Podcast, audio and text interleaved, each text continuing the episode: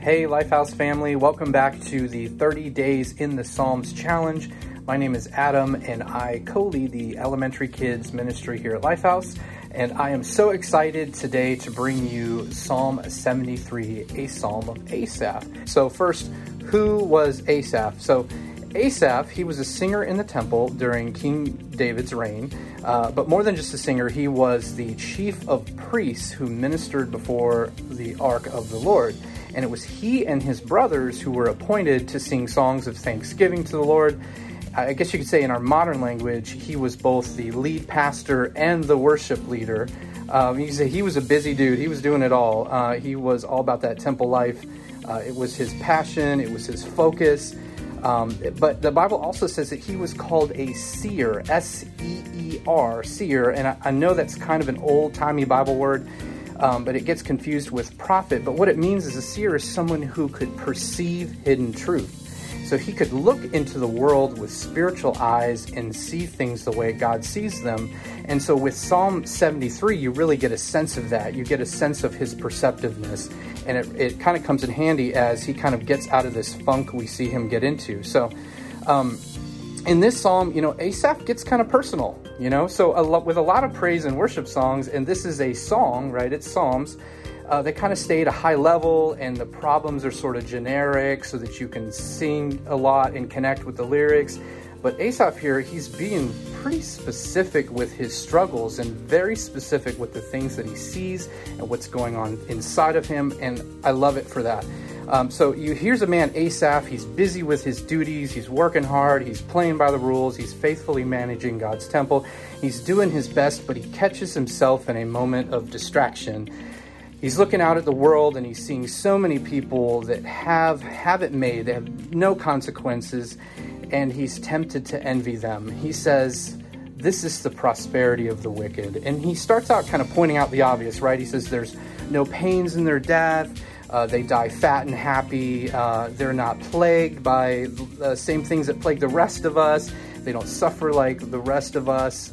Um, you know, he, and, and those of us who are trying to just do the right thing, right? And so the temptation is for Asaph to ask himself, you know, who wouldn't want that? What's so bad about that? But what's so bad about that is what it costs the wicked to get to that place, right? Let me say it again. It's what costs the wicked to get there. You know, so he points that out. He says they wear their pride like a necklace. You know, they get dressed in violence. What an image of that. You know, it's as if their their fashion showcases new ways to be cruel to other people. You know, it's like it's almost like every day they must wake up and go, hmm, who am I going to crush today, right? You know, with their their words or their ambition. You know, um, all, all about destroying people. Um, he says, The wicked man's eyes bulge with fatness. What, a, what an image there. And so, what that means is that nothing is ever enough for them. You know, he says their imaginations of their heart run riot. We see there are no limits to their consumption, no limits to what they will pay for. Asaph says that they mock and speak of oppression. In other words, they have no problem bullying and destroying others with their tongues and with what they do. Finally, Asaph says, They speak from on high, they set their mouths against heaven, and their tongues parade through the earth. Well, what does that mean? Um, first, they make themselves the authorities, right? They have all the answers. Uh, then they set their words above God's words, so they have all the truth. And then eventually they're so full of their own ideas and their words that they spread their ideas over all the planet. And Asaph says something kind of odd. He says, His people return to this place, and the waters of abundance are drunk by them. It's a weird, weird kind of poetic thing. But what does that mean? He's he's basically saying that gullible people follow the wicked and they lap up every word. They just drink it up, right? And and that's probably because these people too, the ones who were following the wicked, they were snared by the same envy that Asaph narrowly avoids here they say how the wicked rich were getting by and they wanted it too. And so Asaph writes, he says, How does God know? They ask. What does that mean? How does God know? He says, Asaph says the wicked eventually get so twisted in their arrogance that they question whether God understands anything at all. They sort of make God irrelevant. It's kind of the end of all this. And so Asaph wonders whether there's any point to keeping his heart pure. And getting, you know, and, and keeping his hands clean. And does any of this rule following matter? You go, you have a guy who's like in charge of of teaching the, the word, and you have a guy who's in charge of uh, carrying out the duties of the temple according to the word, and you have a guy who's in charge of leading others and singing about how great God is, and he's wondering, is there any point to all this? You know, and so he wonders, you know, whether whether God is out to lunch where is he? You know, the wicked seem to get away with everything. Where is the justice? You know, but this is so this is so relatable. We all have moments when we ask this, what's it all worth? You know, you see you see friends, you see family, you see rich folks, you see people just getting on fine without God and his wisdom. They don't even seem to need God to be good people. And then you start wondering, well, what am I doing with my life? Am I wasting it being righteous? And sometimes we wonder too if we couldn't be happier if we honestly didn't have God around our necks, if we're honest, right? Because His standards are so high and we sin so much. I think we've all been there before. And this is kind of where Asaph's at. You remember when I said this is a really personal song? Yeah, yeah, it certainly is. And so Asaph says, If I had said I would speak thus, everything he just told us his, were his thoughts, behold, I would have betrayed the generation of your children. What does he mean here? You know, Asaph, he's in a position of leadership, he's in a position of influence. He realized that his thoughts carried a lot of weight, and so he pondered them in private. He kept his mouth shut in public so that he wouldn't say the wrong thing he was in a funk and he knew it and he didn't want to lead others astray so he kind of kept quiet. He wrote this psalm eventually.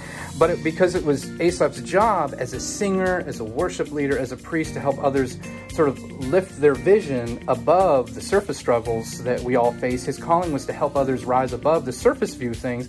But in his funk he wasn't really able to do that he didn't want to say the wrong things. He knew that he was stuck in a low place and needed to get out. And we get stuck in a low place sometimes. Sadly, honestly, some folks, they will take that temporary rut and they will turn it into a permanent identity, right? And they will cast off God completely. And it's sad, and I've seen it happen. You know, so, but what did Asaph do to get out of his funk? He got alone with God, he got humble, he admitted that he was being senseless and ignorant, and he let God speak into his great need because that envy that he was feeling a pull toward was really just a need that he had, and he was going to let God fill it. So, you see, Asaph's need wasn't to be rich or powerful, to be fat or happy. Asaph was tempted to envy the wicked because they had no troubles, but he realized that what he needed was not a problem free life, it was God's companionship, to know God is with him.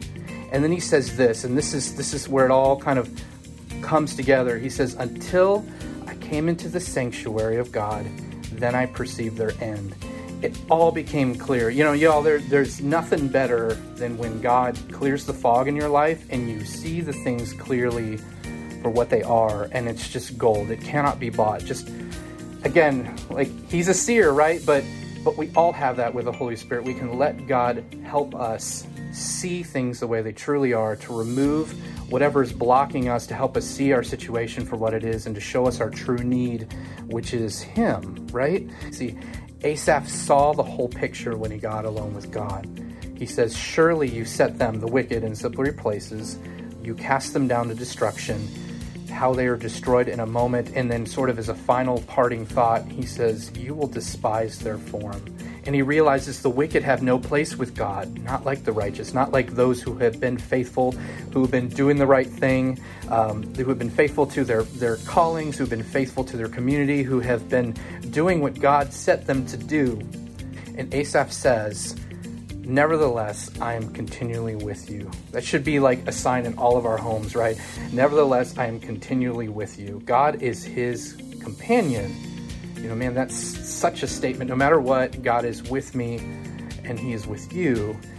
And then Asaph in his in his new sort of moment of clarity, right? The, the fog has lifted, the funk is gone. He says, You have taken hold of my right hand. With your counsel you will guide me and afterward receive me to glory. Whom have I in heaven but you? And beside you I desire nothing on earth. My flesh and my heart fail, but God is the strength of my heart and my portion forever. Now, this is Asaph. This is the chief priest and lead singer in the temple. Uh, he has been awakened, his fog has lifted, his eyes are opened, his heart is full again. You know, I think in sports language we would say this is why he gets the big money, right? This is Asaph awakened. Uh, this is a man who, who got his mojo back, if you will. He could sing again knowing that God was with him. Uh, he realized that he has something the wicked can never buy with all of their money and their influence and their power and with their great swelling mighty words the thing they can't buy is confidence in God's eternal companionship. All right, so that's Psalm 73.